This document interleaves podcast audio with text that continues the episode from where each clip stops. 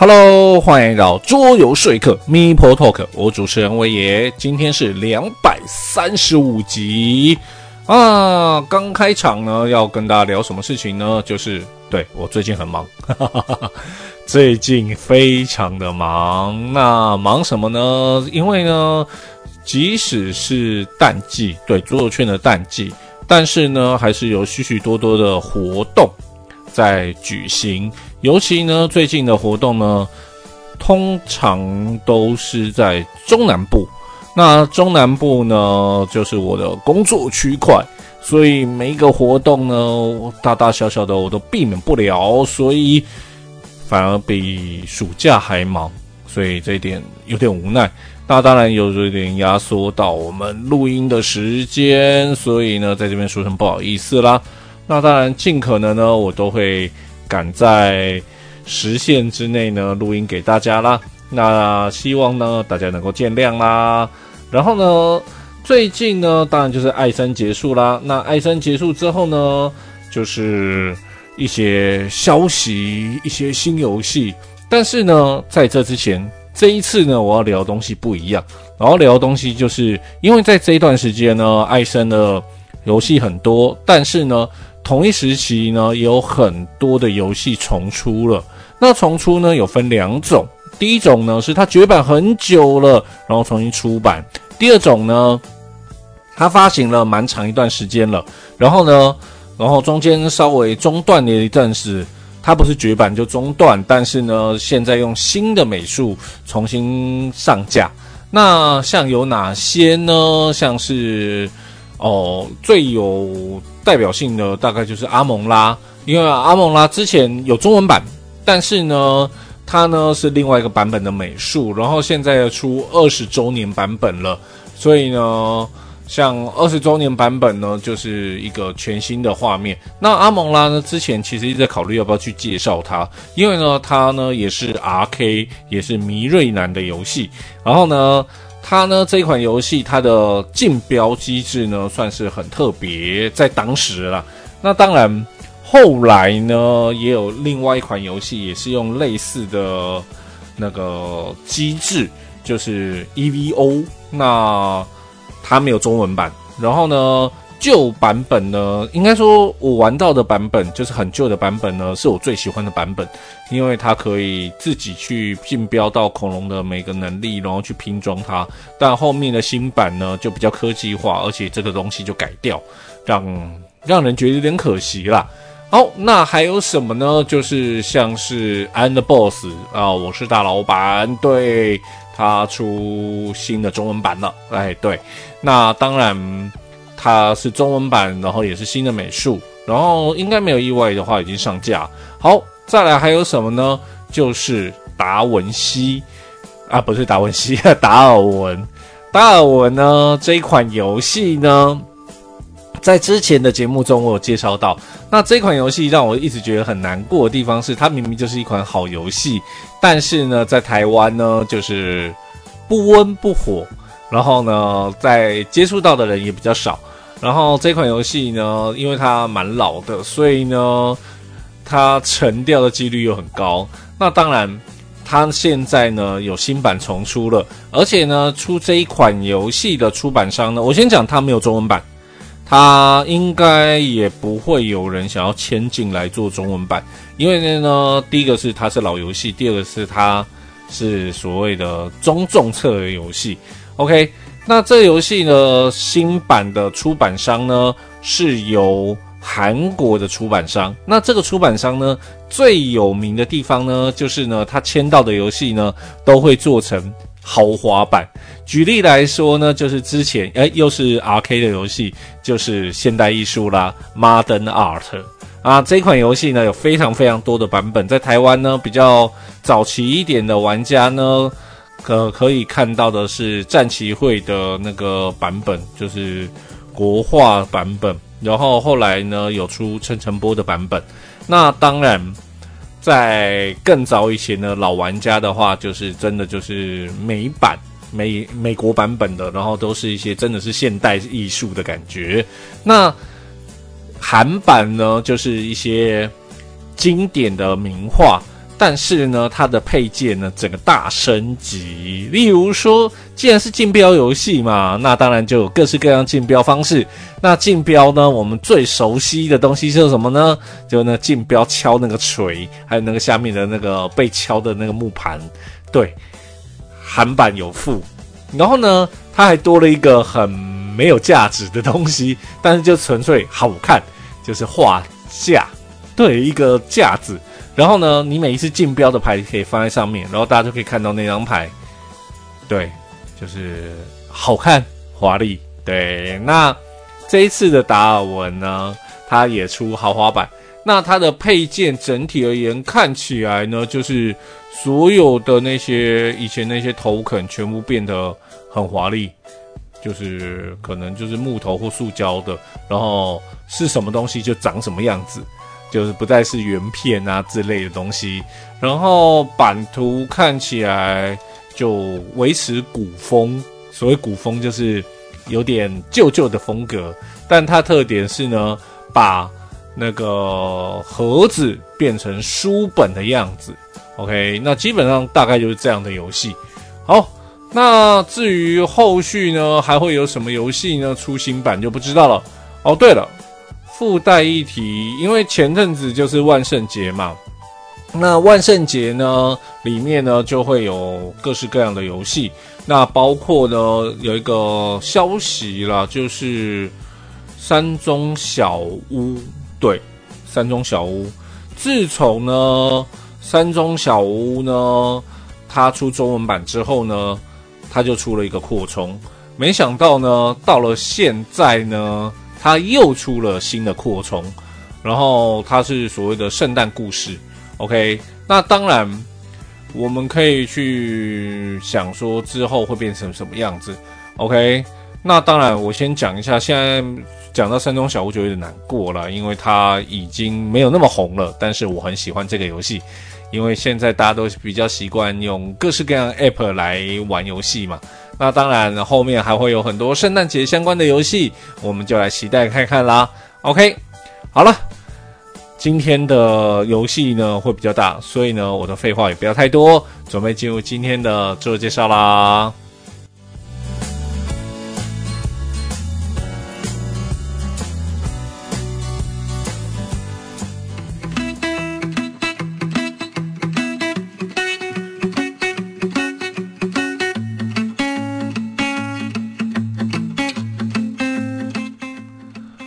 工业革命时代的桌游有许许多多，那里面呢，除了所谓的工商业的发展，其实还有着就是所谓的殖民的故事，对啊，那个时候就是工业革命啊，然后大家船坚炮利，到处殖民。那虽然呢，现在呢，蛮多游戏呢在重出的时候都避免这样的背景，但这就是历史。所以一定会提到，而许许多多的殖民地呢，对于那个时期呢，众多的记忆就是所谓的被压榨的伤痛。那所有殖民的历史呢，常常伴随的就是所谓的反抗跟镇压。结果呢，搞得那些殖民者只能投入更多的钱财进行控制。结果呢，这些殖民地呢，不但呢没有帮你赚更多的钱，反而让你花更多的钱。呃，最有名的例子呢，就是法国了啊。可是这个时候，有一个巨大的殖民大国呢，改变了这个概念。他们呢，把对殖民地的武力控制改成商业控制，从呢买卖呢专属，然后呢经商口岸的方式呢，从。我用武力来控制你，变成我用商业来控制你，我跟你进行买卖来控制。所以呢，是从军人的思考方式呢，改成商人的思考方式。那呢，这个呢，就是当时的日不落国英国啦。而让英国呢改变这个想法，并且呢，因为这个东西引发了美国独立的呢，却是一本书。那呢，这一本书呢，就是今天要介绍的游戏啦，《国富论》。OK，好，对，嘿，牵扯那么多，其实就是在讲《国富论》这本书啦。OK，那我们来先介绍一下《国富论》这款桌游的作者，哦，是桌游。OK，那作者呢是尼可卡罗尔，他的作品呢有《英雄卡牌》系列跟《国富论》等等游戏。那《国富论》呢是二零零八年的游戏，然后呢，哦对，有点时代了。OK，那因为最近重出中文版。然后呢，游戏人数三到六人，然后游戏呢最佳人数建议最佳人数是四个人，游戏时间一百二十分钟，参考就好。然后呢，建议年龄十三岁以上，玩家建议年龄十四岁以上。然后呢，难度三点六，先讲，它真的不简单。但是呢，其实规则没有想象中的复杂。那之所以会那么难呢，最主要是因为它呢要把丰富的经济、贸易、政治全部合在一起。那这种东西呢，就会把它一些东西抽象化。抽象化的缺点就是不直觉。那不直觉的下场是什么呢？就是难度呢会一直疯狂的往上升。OK，好。那我们来讲一下《国富论》这本书啦，啊，终于要讲到书了。那《国富论》呢，它的首版是在启蒙时代，在一七七六年三月九日来发行。那作者呢是亚当·史密斯。那这本书《国富论》呢，它不仅影响了作家、经济学家，同时呢也影响了各个国家政府和组织。那这本书呢，总共分为两卷，总共五部。在第一部的序章中呢，亚当·史密斯呢对全书进行了一个概括描述。他认为呢，国民财富的产生主要取决于两个因素：第一个是劳动力的技术、技巧和判断力；第二是劳动力和总人口的比例。在这两个因素中呢，第一个因素。哦，取决于呢决定性的作用，然后呢，里面阐述了所谓市场上一只看不见的手。那所谓看不见的手呢，说明了那公司利益调和论啊，或者是价格机制等等。简单来说，看不见的手呢，就是市场机制啦。使得呢追求呢自我利益的个体行动呢，促进整个社会整体的效率。OK，举例来说，它里面就是一个引言呐、就说屠夫、酿酒者和面包师傅，并不是因为想到呢我们的晚餐要吃喝什么才去做这些事情，他做这些事情呢，其实只想到的是自己的利益，因此。世世人就是后人们尊称亚当·史密斯呢为现代经济学之父和自由企业的守护神啦。OK，那当然对《国富论》而言呢，可以要讲的事情太多了哦。他也是现代的市场资本主义的概念创造者之一。OK，那在凯恩斯还没出来之前。基本上呢，整个经济学资本概念就是从它开始。OK，好，那我们来介绍一下这个游戏啦。那这个游戏呢，它的背景没什么好讲的，就是各国嘛要在那个市场里面去竞争。OK，好，那游戏呢，基本上呢，它呢会玩到一个状态下结束。那游戏一开始的时候呢，每个玩家呢会获得一个产业包跟一个物资包。那产业包呢，基本上呢会有各式各样的产业。那这个游戏中呢，总共呢会有几种产业呢？第一个会是黄色的农场板块。那基本上，我先讲一下，这个游戏是一个六角形再六角形再六角形的游戏。那它的版图呢，基本上是一个六角形的概念，然后嘞，然后呢，旁边呢可以放上各式各样的市场，像是会有农场的市场，然后还有发电厂板块，所以有电力市场，然后学院板块就有人力市场，然后矿场板块就会有，嘿嘿，这个东西呢就是矿石啦，OK。来，下来是工厂板块。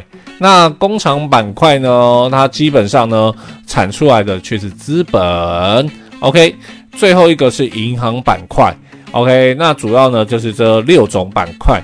在游戏一开始的时候呢，所有玩家呢会获得一个产业包跟一个物资包。那产业包呢，它就是有一个 setting 在那边。那从起始玩家，那谁是起始玩家？这游戏没有特别规定哦。选其中一个产业包，里面就是会有某一种产业的两片或三片，通常三片都是农业。然后呢，如果比较差一点的话，送你一点钱，OK，你就可以拿其中一个产业包。然后呢，从一二三四五六这样子拿完之后，接下来拿物资包。那物资包呢，就是有那些已经生产出来的，例如说食物的方块、能量的方块。那这些东西就是真正可以拿来使用的物资，还有一些钱。那这个时候物资包就是逆着拿回来，OK，好。那基本上呢，你产业包拿到之后，你就必须盖上去，马上盖上去版图上面。那那这个后面怎么盖那些东西呢？其实完全不重要，OK？因为你没有听完规则，这些东西都没有办法，OK？好，那在游戏一开始的时候呢，每个人呢也会代表一个国家，所以你会拿到相对国家的国旗。那这些国家呢，其实在规则说明书上面，它有暗指某些现实中的国家。OK，如果呢，你认真思考一下，可能就会知道，OK，它大概代表什么国家。好，那接下来来讲一下这个游戏呢。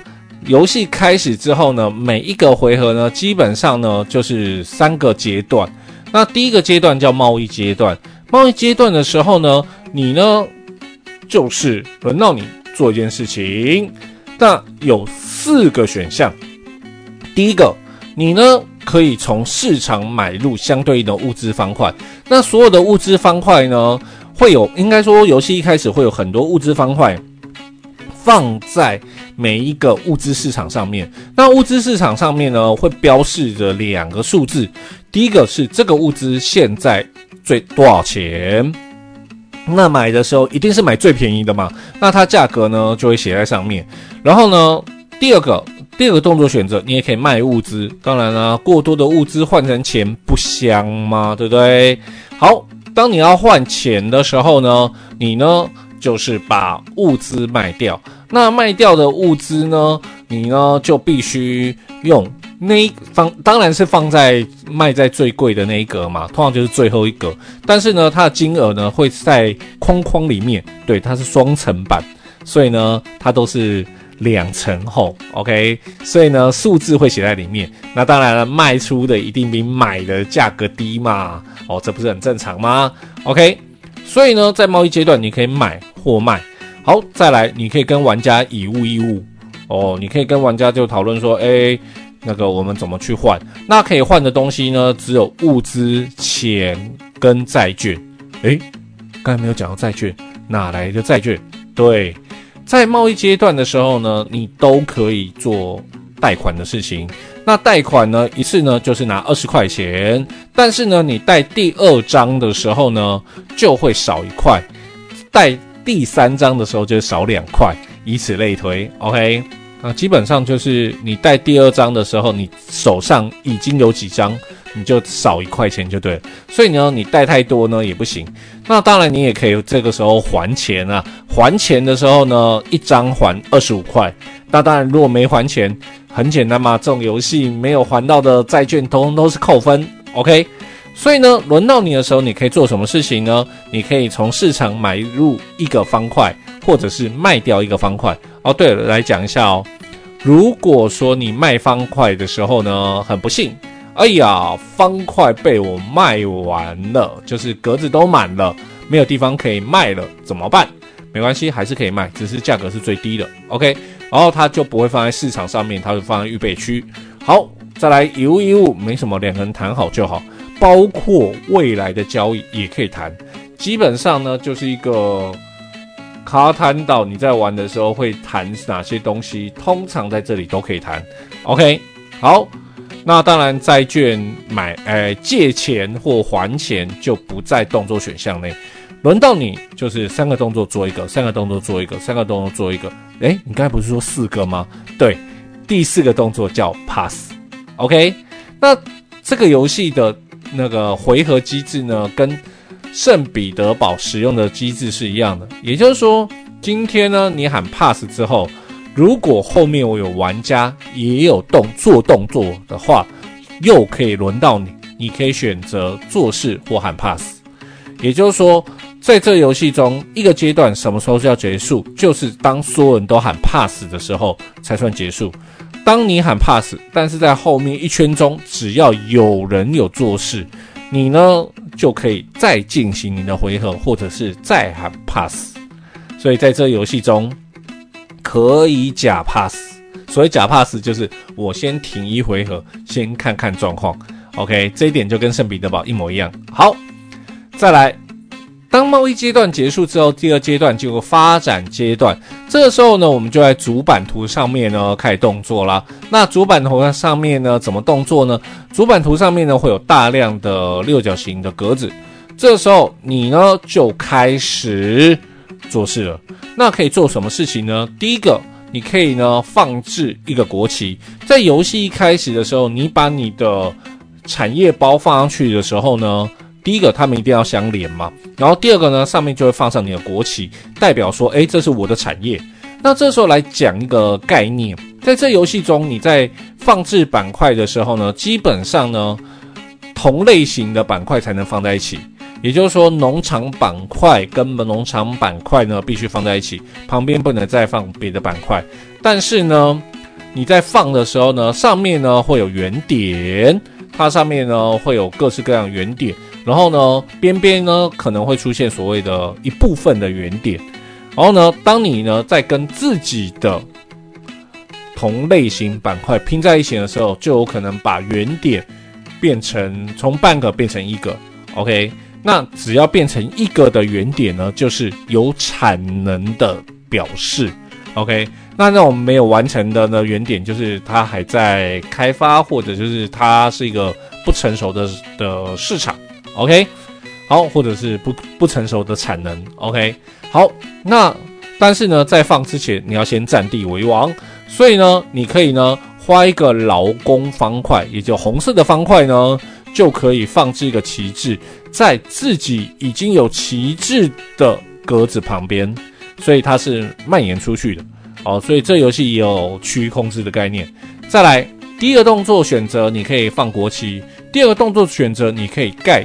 产业板块，那这时候来讲，产业板块呢可以盖在你自己有国旗的地方，当然你也可以盖在没有国旗的地方啊。但是别人就可以把国旗放上去，所以不会有人干这种蠢事。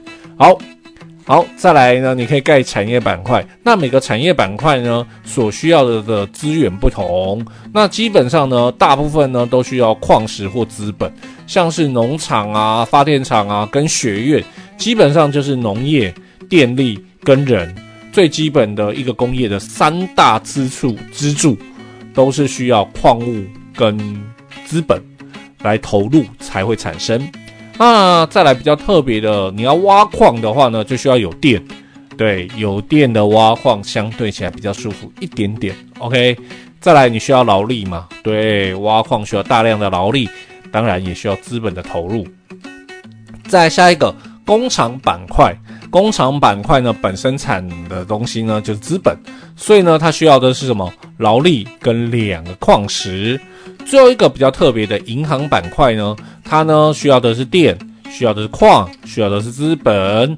对，OK，好，这些呢都是你可以盖的这些产业板块。那不要忘了，基本上呢，你必须同类型的在一起。好，那如果我要不同类型在一起怎么办？这个时候。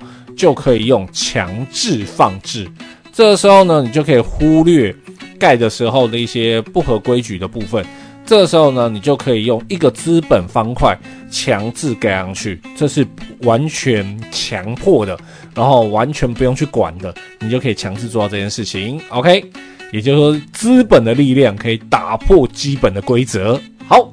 那当然，在过程中呢，你可能会发生一些悲惨的事情，被堵啊，被卡啊。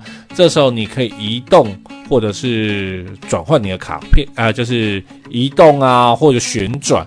你的那些方块，你呢用一个资本呢就可以移动三个三个板块，但是呢，如果你在移动过程中有可能会发生强制放置的话，一样要额外投资那个资本方块。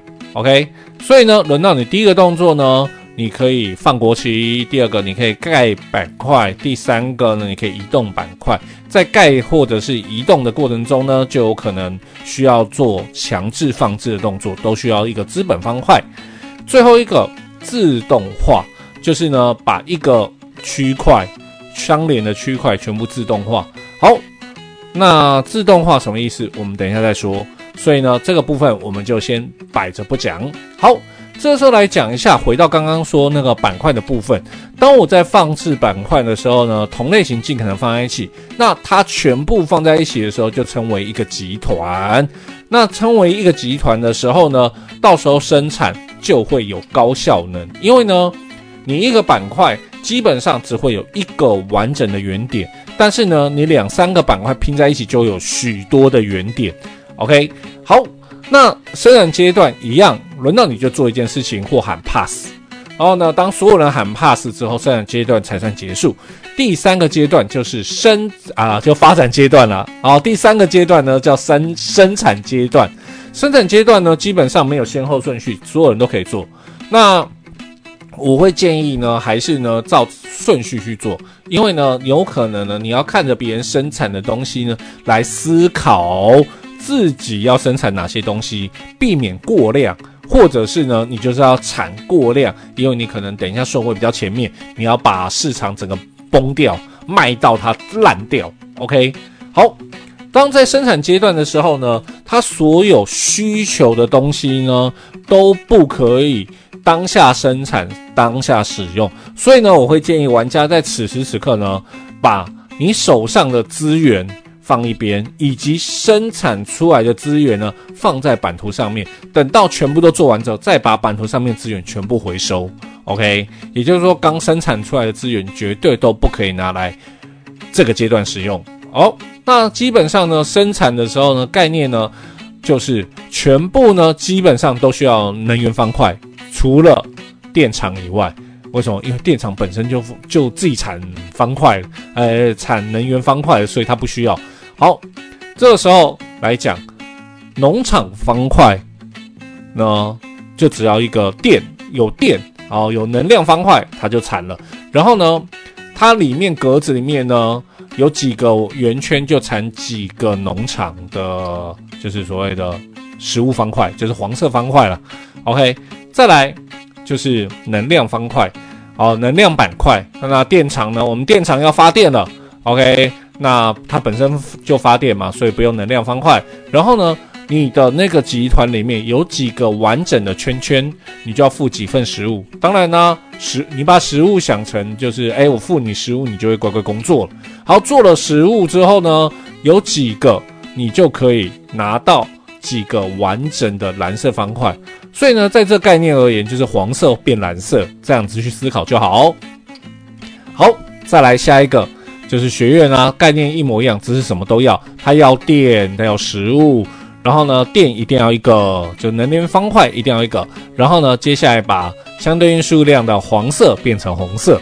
好，再来矿场呢，一样要有电。然后呢，相对应的黄色变成白色的矿石啊，资本方块一样，就是把黄色变黑色啦。最后一个比较特别的就是银行啦，银行呢就是。富黄色变成钱，一个方块有三十块钱哦。对，钱有什么好处？你到时候后面就知道钱很缺。OK，好，那有没有觉得这样子的话就会出现一个很奇怪的事情？我呢需要大量的农田，因为呢每一个东西都需要食物才会变成另外相对应数量的。那个游戏那个东西的方块，那这样子的话，我农田是要很多，但是农田没办法产那么多。这个时候你需要的东西就是自动化啦。所以在第二阶段的时候，有个动作选择叫自动化。那自动化的时候呢，所需要的就是一个能源，两个资本。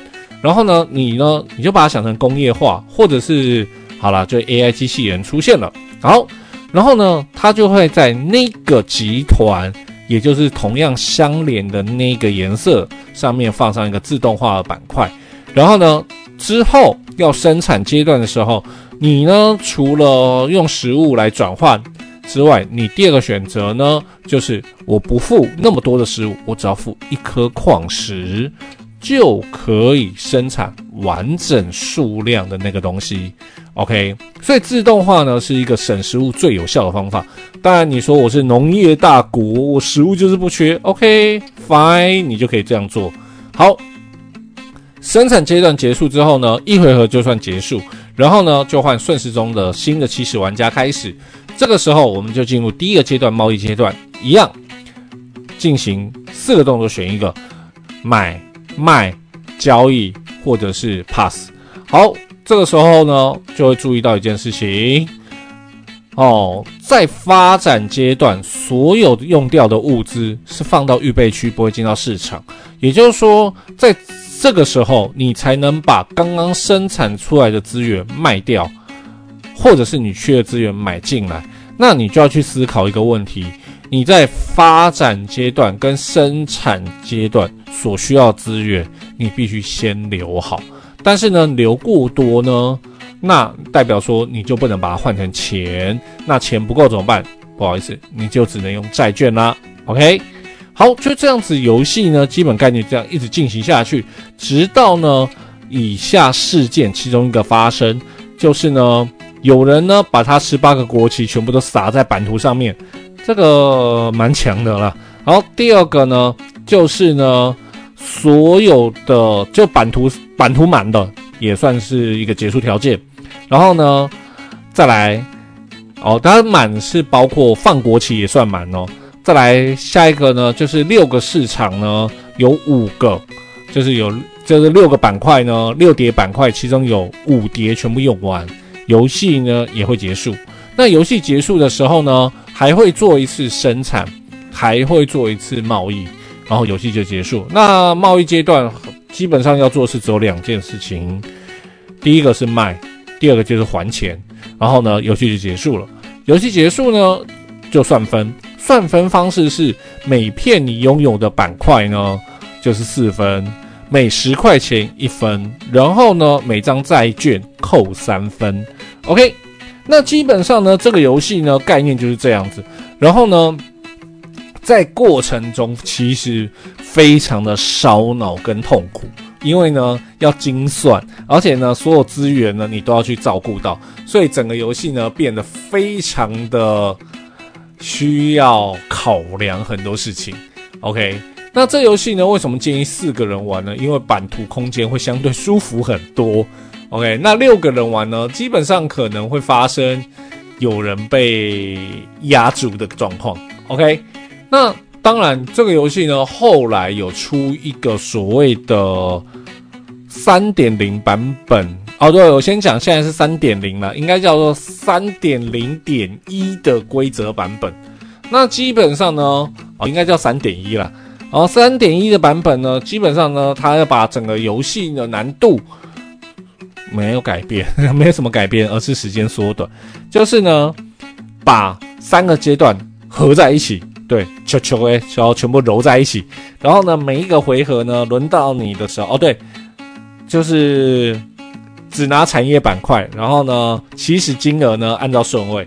然后接下来每一回合呢，轮到你就是做一件事情，像是什么呃贸易，贸易算一件事情，交易跟玩家交易是一件事情。贷款是一件事情，然后那个放版图啊，放板块啊，然后那个盖板块啊，然后自动化啊，然后移动板块，然后把生产也当做一个动作，但是生产的时候你就要付利息，这时候就看你债券，OK，基本上呢就是这些东西重复在做。然后呢，一直到游戏结束条件发生为止，也就是说，他把三个阶段呢全部合在一起来进行，这样整个游戏呢就会变得比较有趣。但是呢，它多了一个概念，就是生产，生产完之后板块呢是放，就跟我刚才说的一样，就是先放在版图上面，它多一个动作必须回收。OK，哦，这是蛮有趣的。OK，好，好。哦不是、它回收其实是把那个板块炸掉哦，不管。好，那等于说让游戏呢速度加快。那当然呢，我个人是还没有玩过三点一的规则版本，但是三点零的我稍微体验过之后，就只有一个概念，就是这游戏好苦啊！对，这游戏真的蛮苦的，因为呢，它呢你要顾及的层面太多，钱不好赚。因为你呢，全力去赚钱呢，你就没有其他资源，所以你要在每个部分上面去达成平衡。然后呢，再加上说，上面呢，我要顾的东西很多种，但你不可能每一种都有，所以呢，你要去跟其他玩家做交易，或者就是直接在市场上面进行买卖。但是呢，如果说今天有一个玩家，他就只有他盖矿石。只有它生产矿石，那基本上市场上面的矿石的价格就完全被它控死了，所以呢，大家就会变得很苦。那如果大家同时呢都在盖矿石的话，这时候矿石的价格就崩盘，然后呢，大家都赚不到钱，大家都很穷，所以这就是一个很标准的市场机制的游戏。那这游戏呢，就需要彼此之间。做一些有点像现呃之前呢、啊，对，现在全球贸易比较趋缓。之前全球贸易很热络的时候，就是要分工，但是这个分工呢，取决于我们都想要自己获胜，所以呢，这个分工就变得非常的微妙。例如说，我被分工了，就是诶，我就是农业大国，结果其他人后面全部自动化。我不就亏死了？这个时候呢，你就不会想跟大家去做合作，所以它里面呢就有很多像贸易啊、政治那种勾心机的问题。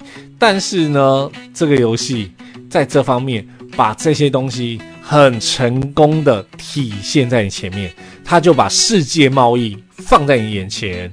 然后呢，你的工业发展要长什么样子，你要去思考，你要去顾及别人，你要去看市场，所以这游戏非常的棒。OK，好了，来帮这个游戏做个总结啦。第一，你要喜欢重度策略游戏，这游戏真的规则还好，但是真的难，哈哈，真的好难。第二。你喜欢经济游戏的话，这游戏非常推你。第三个，你可以接受大量抽象化的游戏的话，这游戏非常适合你。OK，那当然，哦对，在这边不得不说一下，哦，这游戏呢有个小小的悲剧了，就是当时呢我拿到游戏之后呢，打开发现里面发霉了。对，刚拿到新游戏全部发霉。但这个时候只能说出版社呢算是很有良心，就是呢全部重刷，然后呢应该会陆陆续续的刷完新的无论外盒啊，或者是那些可能发霉的配件，然后寄给每一个有购买的客人，算是用心啦。但只能说这件事情出版社还蛮衰的，因为。通常会发霉，除了保存问题，就是印刷厂在烘干的时候没有弄好，就厨师没弄好，然后下场就是这么惨。因为桌游都纸质的哦，但是如果说你对这个游戏有兴趣的话，不要错过这个游戏哦。那至于外面还买不买得到呢？我就不知道了。OK。但你喜欢经济学，你喜欢政策，你可以接受抽象游戏，然后你的游玩时间比较偏长的话，这一款《国富论》千万不要错过哦。好了，今天的游戏介绍在这边，希望你会喜欢。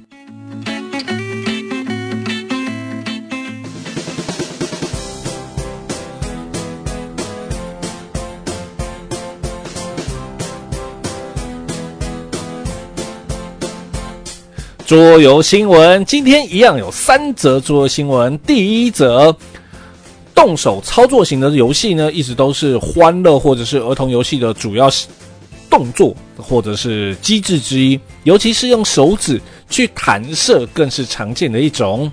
冰炫企鹅呢，就是其中一个很依靠弹射技巧的游戏啊。老师追学生的刺激感，让游戏乐趣增加不少。如今这些企鹅学会使用魔法啦。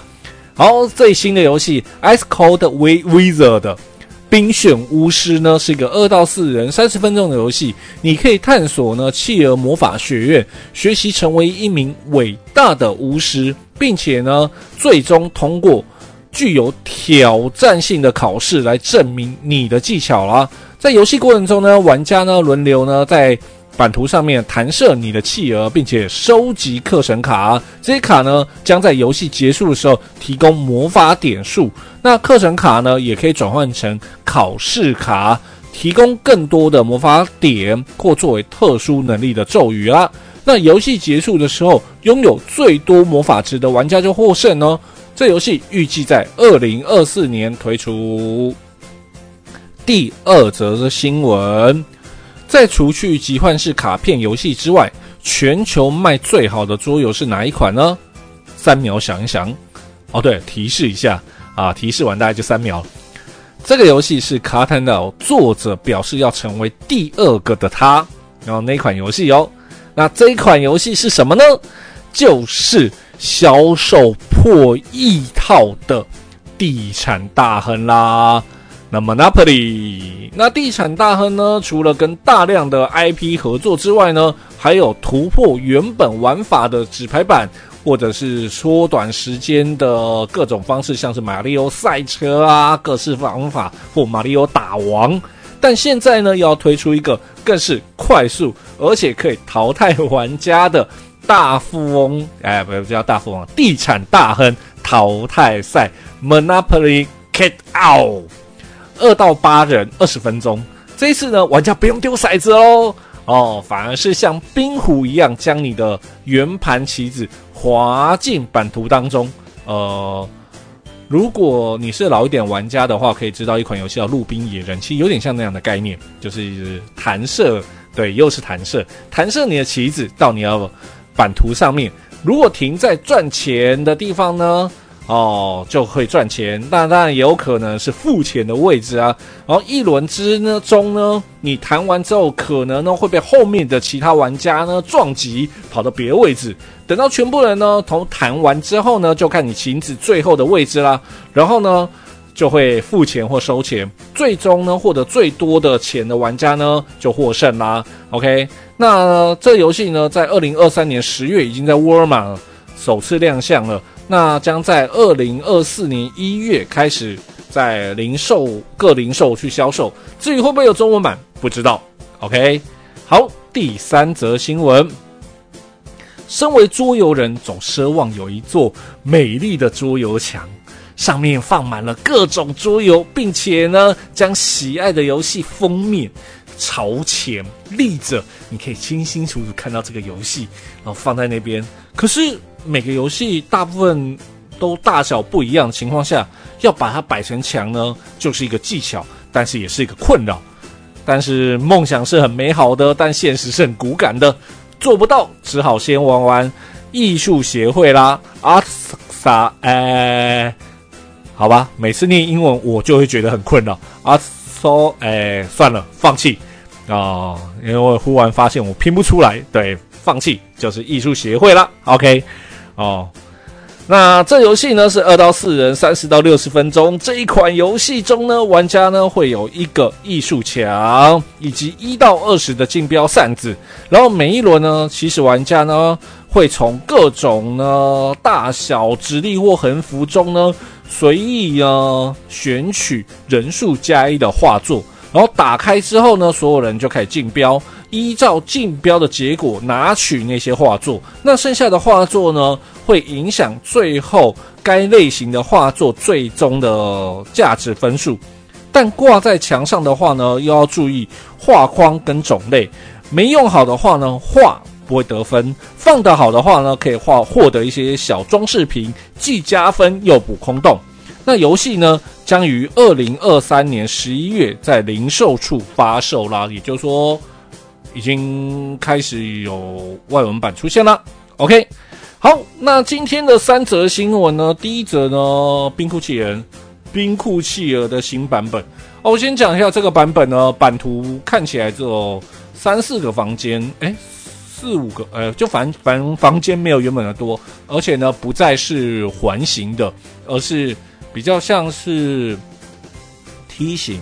只是那个上面那个梯比较多间这样子概念，所以呢，看起来又是一个很欢乐的游戏啦。哦，那之前呢，冰库企鹅啊，冰炫企鹅呢，啊，Ice Cold 它有出，应该说有办那个活动，就是拍影片活动。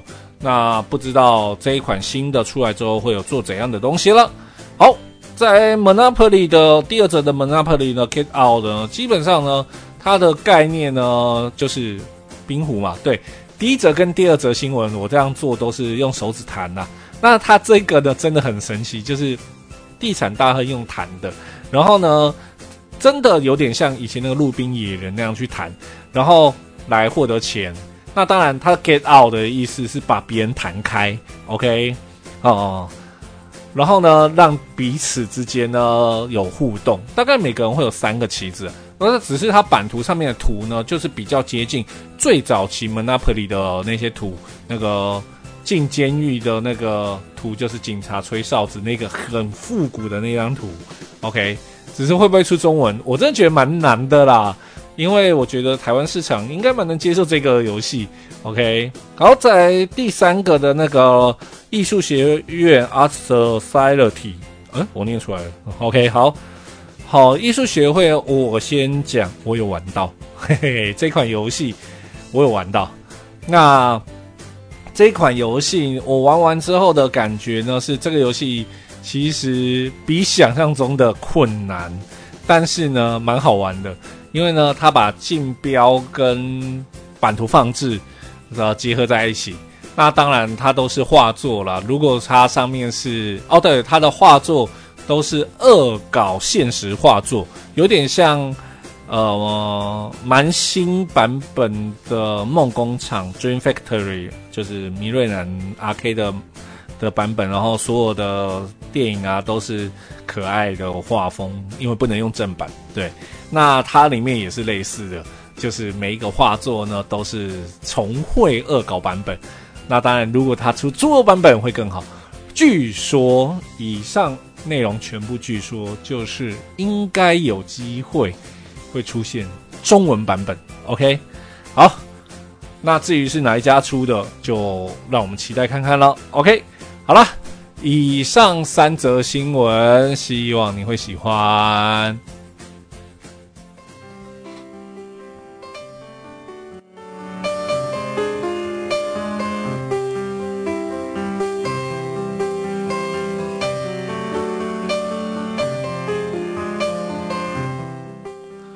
节目到了尾声了，然后呢，接下来呢，我们呢会努力的继续做广播，因为月底呢要停播哦，除非我能够完成预录这个疯狂的工作。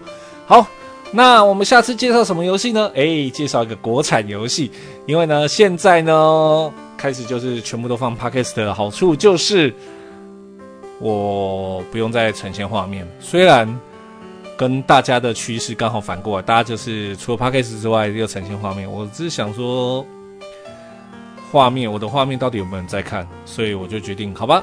那当然也是因为我这边出现了所谓的技术上的困难，所以就不要有画面了。虽然那个做拌饭那边有提给我一些就是解决方案，但我还没尝试。就等我尝试成功之后，我们再回归 YouTube。可能回归短期之内，就算回归 YouTube 也是单一画面吧，就是不会像过去会有一个一个的截图画面。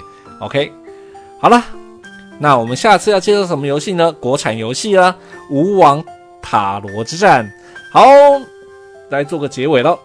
如果你喜欢桌游说客 MeepleTalk 广播，可以上 YouTube、Podcast 搜寻桌游说客，并且订阅收听。也欢迎到 Facebook 桌游说客粉丝页按赞，或在 Apple Podcast 留言。